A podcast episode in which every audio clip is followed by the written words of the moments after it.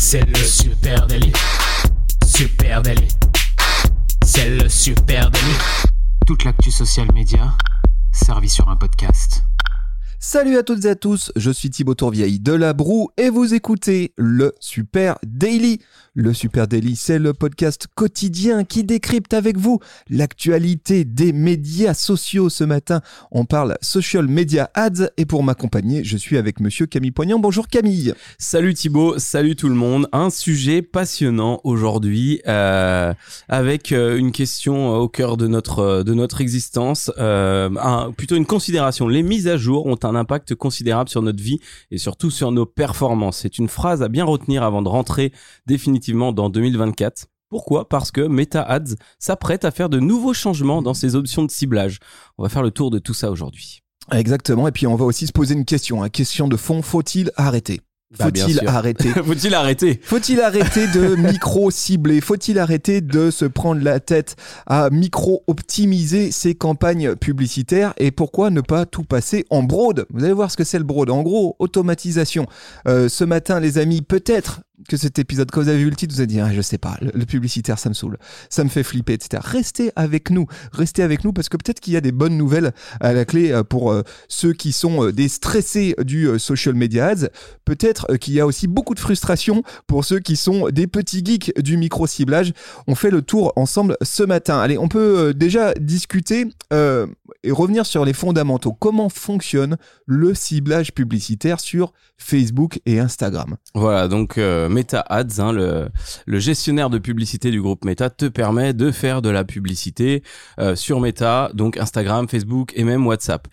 Comment ça fonctionne ? Eh ben, c'est tout simple. Hein. Déjà, tu vas choisir un objectif. Est-ce que je veux faire de la notoriété, donc de la portée ou des impressions ? Est-ce que je veux faire de la conversion ? Là, c'est une partie un peu plus geek et social commerce qu'on va pas trop aborder, qui permet de faire un relais vers ton site web ou de l'interaction, par exemple, avoir des likes, des commentaires sous mes posts.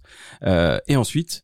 Une fois que tu as décidé de ce grand objectif, tu vas rentrer dans le détail du ciblage. Le ciblage, c'est on va dire, le gros kiff pour les petits geeks et puis le truc super chiant pour les gens qui touchent moins. Le ciblage, c'est à qui je vais adresser mes contenus publicitaires. C'est un ciblage qui se passe par géographie, donc une zone géographique propre à mon audience, par tranche d'âge, donc la démographie, et puis ensuite le ciblage par centre d'intérêt. Et là, on va rentrer dans un détail très fin qui permet de savoir si la personne s'est mariée dans les 2 dernières années, si elle est fan de telle équipe de basket, si elle fait tel métier, qu'elle a suivi telles études ou qu'elle aime tout simplement la pâtisserie. Donc on arrive dans un ciblage très large. Exactement. En fait, ce que permettent ces options de ciblage de Meta, c'est de créer une annonce qui n'apparaîtra que pour un groupe très spécifique de personnes. Oui. Donc, bien souvent, quand je suis une marque, je vais me retrouver avec 3, 4, 5, 10, 15, 20 options de ciblage différentes où j'ai créé des petits groupes pour éviter de toucher tout le monde, tout Facebook, tout Instagram et juste les gens qui sont le plus proches de ceux susceptibles de s'intéresser à ma marque ou à mon produit. Tout bêtement, on pourrait dire nos personas. Exactement. Naturellement, on va essayer de cibler les personnes qui ressemblent à celles à qui on veut vendre nos produits. Donc, par exemple... Je vais reprendre mon exemple. Si vous vendez des croquettes pour chat. Des croquettes pour chat, exactement. Vous souhaitez sans doute cibler les personnes qui ont des animaux de compagnie, si possible des chats, qui vivent à une certaine distance de votre magasin et qui sont situées dans une tranche d'âge, je sais pas, entre 30 et 50, parce que c'est mon persona, comme tu l'as dit. Avec le ciblage publicitaire de Facebook, tu peux configurer un groupe d'audience et faire en sorte que ça soit au plus proche de ces caractéristiques-là et que ces annonces apparaissent uniquement pour ce groupe très spécifique de personnes. C'est cool, c'est très très cool. C'est la promesse que nous fait le groupe Meta depuis maintenant, on va dire, presque une 10aine d'années.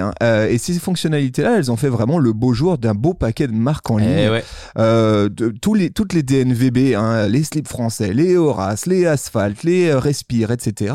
Elles ont fait leur réussite sur leurs options, sur ces options de ciblage publicitaire. Sauf que voilà.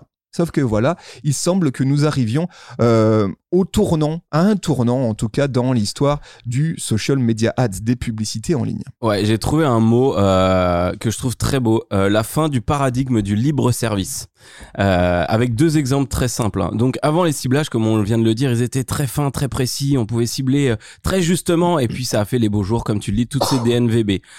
Deux choses qui font la fin de ce paradigme. Déjà, il y a 2021.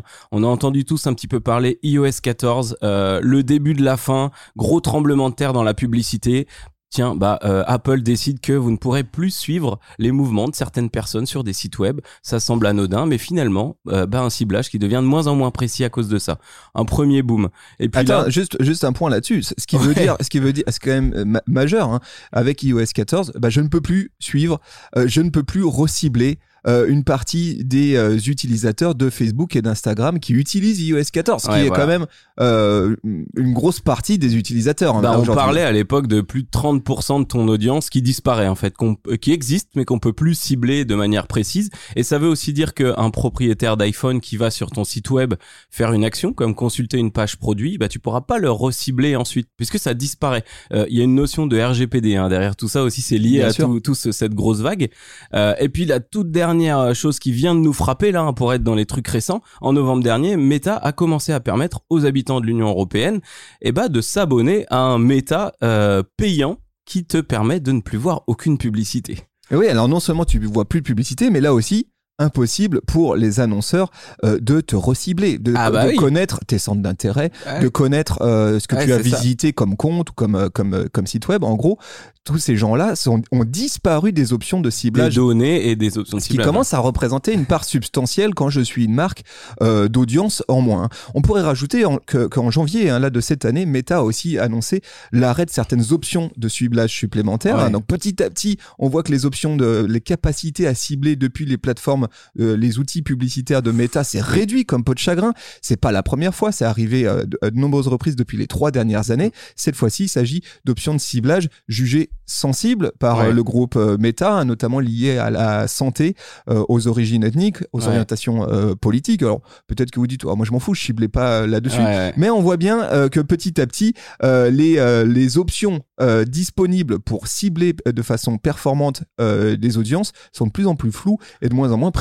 En fait, quand tu parles de ces sujets-là, quand j'ai lu les articles là-dessus, je me disais, ça cache un énorme loup. On parle de ciblage ethnique, par exemple. Tu pourrais cibler des personnes qui ont des habitudes alimentaires et c'est un moyen de contourner le ciblage ethnique. Tu pourrais aussi cibler juste une zone géographique. Ça aussi, c'est du ciblage ethnique. Donc, en fait, ça impacte à tous les endroits du ciblage quand tu enlèves une catégorie en entier. Bien sûr. Mais ce qui se passe, c'est qu'avec la baisse des capacités de ciblage, Meta invite à faire confiance. Ils disent, vous inquiétez pas. C'est ça. Vous inquiétez pas, les amis, Pour les adeptes du micro-ciblage, forcément, on sait, pour vous, c'est très frustrant, mais pour les autres, on a une solution. Et cette solution, elle est simple. Ça s'appelle l'IA. IA, deux lettres. Ouais, des algorithmes et de l'intelligence artificielle. Exactement, parce qu'en réaction, Meta a commencé à élargir automatiquement son audience en utilisant effectivement les intelligences artificielles et l'apprentissage automatique pour améliorer ses résultats. En gros, la proposition, elle a bougé. C'est plus du self-service, comme tu disais, où je décide exactement de qui je veux toucher, mais plutôt du à peu près fais-moi confiance. Fais-moi confiance, donne-moi ton budget, confie-le-moi, et puis tu verras que par la magie des intelligences artificielles, du machine learning et des algorithmes, on touchera, quoi qu'il advienne, les bonnes personnes pour ta campagne. Ouais, alors tu dis comme ça, c'est encore plus perplexe. Il y a eu pas mal de moments ce matin dans le train où j'étais bloqué, tu vois, de la même manière que là. On a pas mal parlé du ciblage sur les centres d'intérêt, etc., démographique. On n'a pas parlé non plus des placements, parce que quand t'es un geek, tu peux aussi te dire, je veux apparaître uniquement à tel endroit de l'application. Par exemple, sur le feed Instagram ou sur les stories Instagram ou que dans les reels. Là aussi, t'as un micro-ajustement possible. Globalement, aujourd'hui, Meta te dit, tous ces placements, tous ces âges, ces intérêts, etc. On mélange tout ça et ça va te donner des résultats cool. Sauf qu'à la fin, il n'y a aucun endroit où on te dit voilà, tu as touché des gens de tel âge, tu as touché tel centre d'intérêt. Non, on te dit, voilà, tu as réussi tes objectifs de portée ou d'interaction.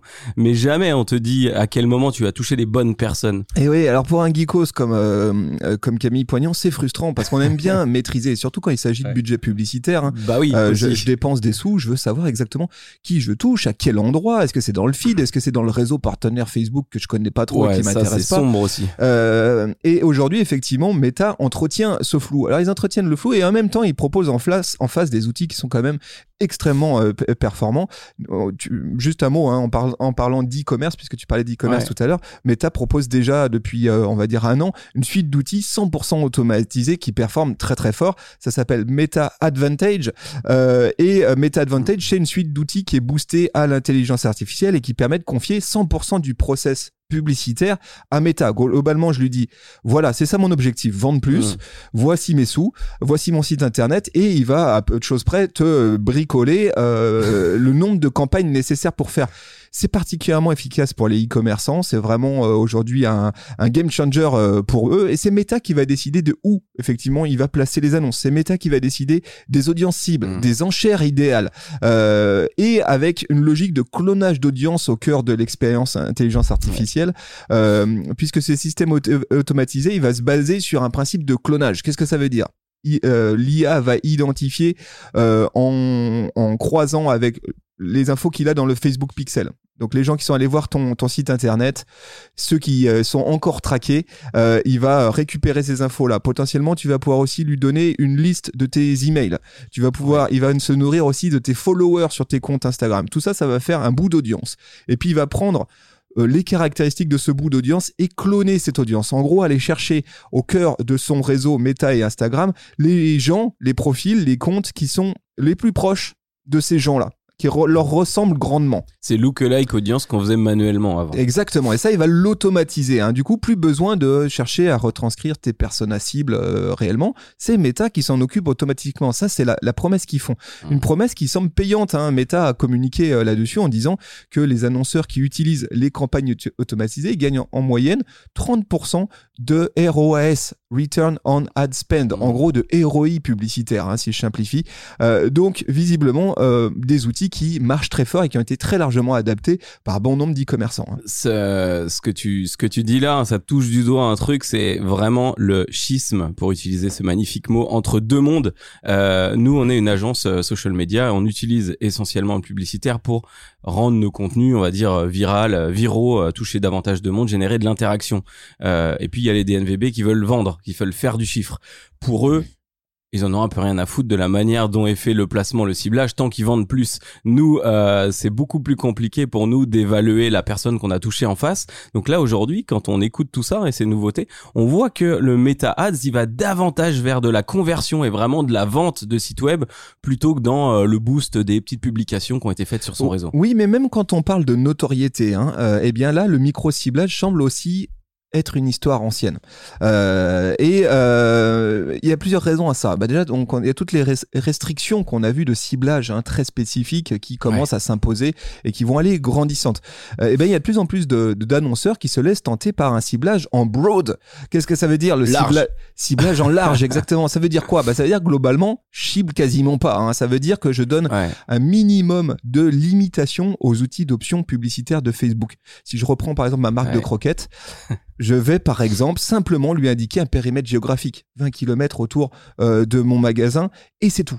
Et je vais laisser Meta faire le travail pour travailler la notoriété de ma marque, hein, si c'est ça l'objectif que je lui ai donné. Hein. Donc Facebook, ce qu'il va faire, c'est prendre mes campagnes, prendre mes posts que j'ai décidé de booster et les balancer à plein de gens qui sont dans un périmètre de 20 km autour de mon magasin, y compris d'ailleurs certains qui n'auront pas d'animaux de compagnie. Ah oui, parce que je ne l'aurais pas précisé. Ouais, mais c'est de la notoriété. Exactement, mais finalement, ce que nous dit Meta, c'est pas si grave. C'est pas si grave, pourquoi ? Parce que les IA de Meta, elles vont aller chercher la réussite des objectifs que je leur ai confiés. Donc en gros, si mon objectif, c'est de booster la portée de ma publication, l'engagement de ma publication, la portée qualitative, on va dire, du coup, ils vont aller cibler des gens qui, à un moment donné, vont être intéressés par ces sujets-là quand même, vont faire en sorte que mon post, il fonctionne. Meta va automatiquement distribuer mon post aux personnes qui semblent les plus efficaces à la réussite de mes objectifs. Là aussi, c'est de l'automation. Est-ce que des commentaires du type « Arrêtez de me faire chier, j'ai pas de chat », c'est à une réussite d'engagement finalement? Je sais pas exactement. Ces IA, oui, c'est sûr qu'elles embarquent avec elles une part de flou. Mais ce qu'il faut quand même bien mettre en face, c'est que cibler en broad, ça permet de mettre à disposition de Meta une base d'audience plus importante pour tester mes ads. Parce que bien souvent, le micro-ciblage a aussi ses points faibles. Et ça, c'est pas nouveau, hein, c'est depuis longtemps. Quand je fais trop de ciblage très très précis, qui est une grosse tentation, hein, parce que tu as tellement d'outils qui te permettaient de le faire, que je me retrouve avec des micro-audiences. Et en fait, ces micro-audiences, je donne pas assez d'informations à Meta pour qu'il optimise mes campagnes. Hein. C'est le gros point faible des micro-ciblages, du micro-ciblage. L'échantillonnage, ils décident par exemple d'utiliser, de cibler uniquement les 30-45 ans. Parce que c'est mon persona, dans un périmètre de 20 km autour de mon magasin et qui ont un centre d'intérêt autour des animaux de compagnie, je vais me retrouver vraisemblablement avec un échantillon très modeste. Et sans doute trop modeste pour que les outils publicitaires de Meta fonctionnent vraiment bien. Et du coup, Meta va avoir du mal à tirer des réels enseignements de la réussite de mes campagnes. Oui, il va distribuer, mais il va sans doute distribuer plus cher que ce qu'il devrait et pas aux bonnes personnes. Hein. Ouais, tu vois, ça c'est une problématique, en tout cas un défi qu'on a relevé pour certains de nos clients en retail. On veut toucher absolument ces personnes dans un rayon de 50 km, pas plus loin, parce que sinon ils vendront jamais. Du coup, c'est qualitatif, mais on touche moins de monde et ses coûts coûtent plus cher parce que si tu veux toucher les 40 000 personnes qui habitent dans ce rayon-là, Michel, il est pas derrière son ordi tout le temps, donc tu vas le solliciter 3, 4, 5 fois, faire de la répétition, donc générer 4, 5 impressions, et c'est là où ça va te coûter plus cher. Oui, ça peut être qualitatif quand même. Avec un problème qu'on a maintenant depuis 2021, c'est que quand je rajoute à mon micro-ciblage des logiques de centre d'intérêt, j'embarque avec moi le gros risque d'oublier certaines personnes sur le chemin. Ouais. Pourquoi? Parce qu'on vous l'a dit, hein, plus de 30% de la base d'audience d'utilisateurs sont sur iOS 14, en tout cas sur les nouveaux iOS, donc ne sont pas suivis. Donc, je n'ai pas de notion de leur centre d'intérêt. Maintenant, on a vu ces abonnements payants, pareil, qui vont un petit peu gratter des parts d'audience ou d'inventaire publicitaire disponible pour Meta. Donc, si je fais ce micro-ciblage-là en rajoutant un centre d'intérêt autour des animaux de compagnie, il y a de grandes chances que... par défaut, il y a des gens que je ne puisse pas toucher et pourtant qui ont un vrai centre d'intérêt autour des animaux. Ah, pourquoi? Juste, j'ai plus l'info. L'info, elle n'existe plus aujourd'hui dans les bases de données de Meta. Et donc, en ciblant en broad, je vais toucher beaucoup plus de monde et laisser Meta optimiser mes campagnes. Ça semble paradoxal, mais finalement, c'est plus efficace. Ouais, c'est une très bonne option. Je suis un peu avocat du diable, hein, Thibaut, dans cette bataille-là, parce que j'ai pas encore franchi le cap totalement. Moi, il y a encore des choses qui m'empêchent de le faire, à savoir... on défend les performances sur plusieurs plateformes différentes, sur Facebook, sur Instagram, et le broad va t'inciter notamment à donner le budget, et Meta choisit s'il balance sur Facebook ou sur Instagram. Toi, t'as un peu de mal derrière à retrouver tes petits en te disant, voilà, j'ai mis tant sur Facebook, ça a donné tant. Là, aujourd'hui, il va falloir penser plus global aussi avec ce broad. Oui, mais c'est sûr qu'il y a un changement de paradigme. C'est ce que t'as dit en intro. On l'a vécu aussi, hein, les experts en web marketing ont vécu ça du côté de Google, hein, où maintenant l'automation est quand même un des gros morceaux du publicitaire, là où avant, la tendance était plutôt au micro-ciblage et aux micro-optimisation. On est en train de vivre exactement la même chose du côté de Meta. Pour moi, ce que ça veut dire, ça va pas empêcher de continuer à faire du micro-ciblage. Mais je pense que ce micro-ciblage, il vient dans une deuxième phase de vos campagnes publicitaires. En gros, alors c'est toujours du cas par cas, hein, une logique de campagne, mais moi je trouve que aujourd'hui il y a une opportunité à aller davantage être broad sur ces ciblages. En gros, envoyez les chiens, laissez faire Meta, surtout si vous avez en face une autre option qui est le micro-ciblage. Micro-ciblage, franchement, aujourd'hui, c'est un peu périlleux. Donc en gros, je cible plus large, mais par contre, je vais tirer des enseignements de cette campagne-là. À qui est-ce que ça a plus marché? Je vais pouvoir, dans une deuxième phase de ma campagne qui va être peut-être plus focus, là, aller micro-cibler des parts de mon audience. Il va falloir un peu vivre avec ça et l'essayer. Et ce qui est sûr, c'est que Meta pousse très très fort pour petit à petit retirer ces options permettant de cibler mieux. Effectivement, il y a des limites réglementaires, il y a le RGPD, il y a des sujets de partenariat avec iOS, Apple, où ils ont moins d'options de ciblage.